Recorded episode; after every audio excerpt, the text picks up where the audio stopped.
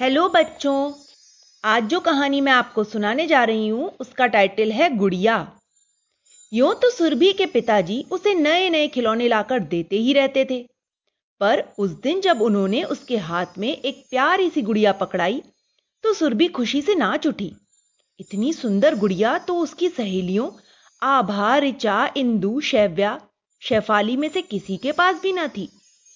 उनमें से किसी ने शायद कभी वैसी गुड़िया देखी भी ना हो। उसकी आँखों की पुतली हिलती थी तो लगता था कि सचमुच हिल रही हो। यही नहीं, वरन दो चार शब्द भी बोलती थी। सच में, जीती जागती थी वह गुड़िया। सुरभि तो उस गुड़िया को पाकर अपने आप को भूल बैठी थी। न नहाने का ध्यान रहा, न सोने का। माँ डांट डांट कर उससे काम कराती। सोती तो गुड़िया को पलंग पर लेकर। बाद में कहीं टूट न जाए इस डर से माँ ही उसे उठाकर रख देती। सुरभि रात भर सपने में भी गुड़िया के साथ ही रहती। गुड़िया का प्यारा सा नाम भी सुरभि ने रखा लाल परी लाल परी के लिए जिद कर करके उसने माँ से ढेरों कपड़े सिलवाए। वह कभी उसकी चोटी बना देती तो कभी जूड़ा। अपने छोटे भाई सौरभ को तो वह उसे छूने भी ना देती। वह बेचारा ललचाया सा देखता रहता। पर क्या मजाल कि सुरभि उसे हाथ भी कभी लगाने दे। तीन चार दिन ऐसे ही निकल गए। सुरभि ने सहेलियों के यहाँ जाना भी छोड़ दिया। पहले तो वह रोज ही उनके यहाँ जाया करती थी और सभी सहेलियाँ मिलकर खेला करती थीं। सहेलियों ने सोचा, कहीं सुरभि बीमार तो न पड़ गई हो। अतएव वे सभी इकट्ठा होकर उसके घर आईं। सुरभि, तुम चार दिन से खेलने क्यों नहीं आ रही हो? रिचा ने पूछा। ओहो, अब मुझे फुर्सत ही कहाँ मिलती है? सारा दिन तो इस गुड़िया के काम में निकल जाता है। सुरभि इतरा कर हाथ में लगी गुड़िया को दिखाकर बोली, गुड़िया ने जब पुतलियाँ हिलाई तो सभी सहेलियाँ मुग्ध हो उठी। अरे, यह गुड़िया तो पलक भी चपकाती है। आभा आश्चर्य से बोली हाँ और यह बोलती भी है। सुनाओ तुम सबको इसकी बोली? कहकर सुरभि ने बटन दबाया। और गुड़िया ने बोलना आरंभ किया।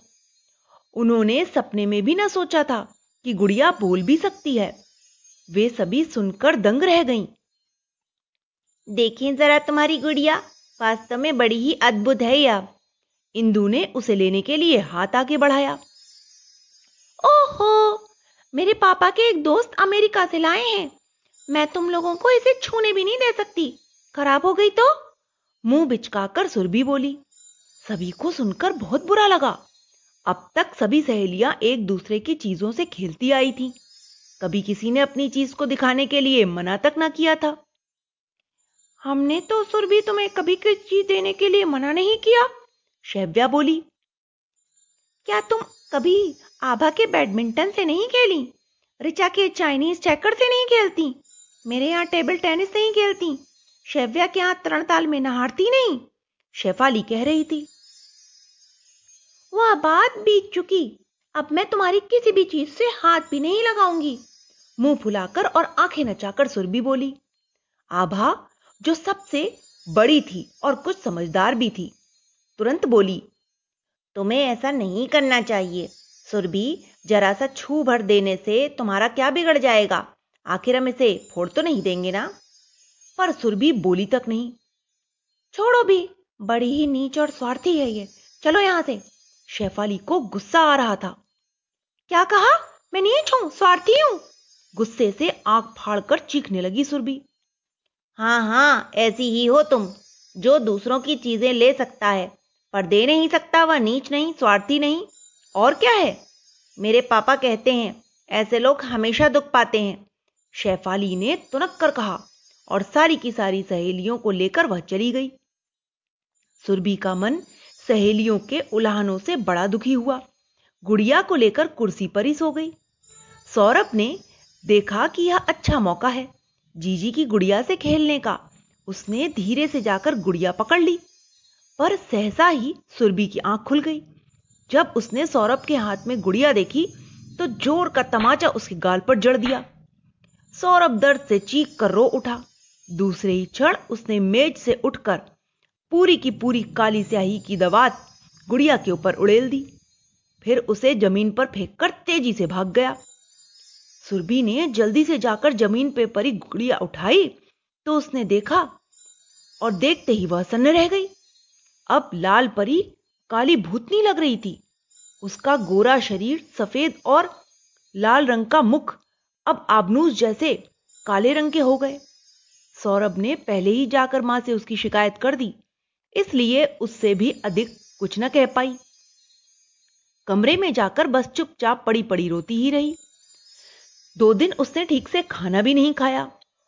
तीसरे दिन उसकी सहेलियाँ आभा और ऋचा फिर आ गईं। अरे, यह क्या?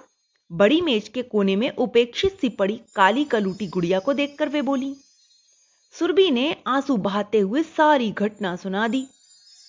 तो क्या हुआ? इसे अच्छी तरह रगड़ रगड़ कर नहला दो। सारी स्याही छूट जाएगी। आभा ने सलाह दी। ओहो, इतनी छोटी सी बात मेरे दिमाग में नहीं आई। कहते हुए सुरभि तेज़ी से दौड़ी।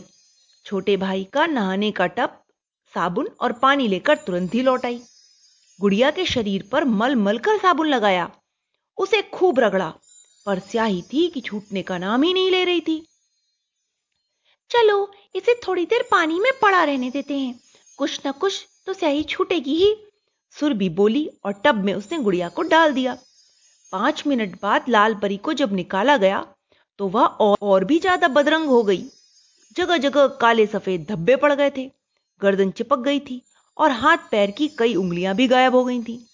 उसकी यह कुरूपता देखकर सुरभि का ज़ीरो उठा। सुरभि को काटो तो खून नहीं।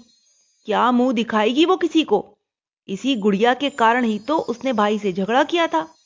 इसी गुड़िया के कारण ही तो उसने कभी न लड़ने वाली अपनी पक्की सहेलियों को नाराज़ कर दिया था। सुरभि अधमरी सी चुपचाप जाकर पलंग पर लेट गई। सहेलियाँ उसे मना मना कर हार गईं, पर वह एक शब्द भी न बोली। आखिर वे अपने घर चली गईं। शाम को जब पिताजी आए तो सुरभि उनके पैरों से लिपट कर फपक फपक कर रो उठी। अरे, क्या बात है? उन्होंने घबराकर पूछा, पर सुरभि का गला इतना रुंध गया कि वह एक शब्द भी न बोल पाई। तब सौरभ ने ही गुड़िया लाकर पिताजी को सारी बातें समझाई। पिताजी ने सुरभि को गोद में बैठाकर आँसू पोछते हुए कहा, बेटी, अगर तुम भाई को पहले ही खेलने को दे देती तो क्यों वह खराब करता? वे बच्चे जो अपनी चीज़ दूसरों को छूने नहीं देते, देखने नहीं देते, अच्छे नहीं कहे जाते। बड़े होकर भी यदि ऐसा करते हैं तो सभी उनसे दूर रहते हैं। हम सब मिलकर ही रहें, मिलकर खाएँ, मिलकर खेलें, तभी जीवन में सुख शांति मिलती है। परिवार में, समाज में रहकर हम दूसरों की सहायता किए बिना और सहायता लिए बिना नहीं रह सकते, ना आगे बढ़ सकते हैं। इसलिए यह हमारा कर्तव्य हो जाता है कि अपने सुख दूसरों से ज़रूर शेयर करें। यदि गुड़िया के खराब होने से इतना सबक तुम ले सकती तो जीवन की बड़ी बड़ी हानियों से बच पाओगी। सुरभि चुपचाप मौन होकर पिताजी की बातें सुन रही थी। रानी बिटिया, मानोगी ना हमारी बात। पिताजी ने उसका आंसुओं से भरा मुख ऊपर उठाकर पूछा। सुरभि ने कुछ लजाकर आँखें और सिर हिलाकर स्वीकृति दी और फिर पिताजी के हाथों में अपना मुँह छुपा लिया। तो बच्चों, इस कहानी से हमें यही शिक्षा मिलती है कि हमें हमेशा अपनी चीज़ें सभी के साथ मिल बांट कर ही उपयोग करनी चाहिए।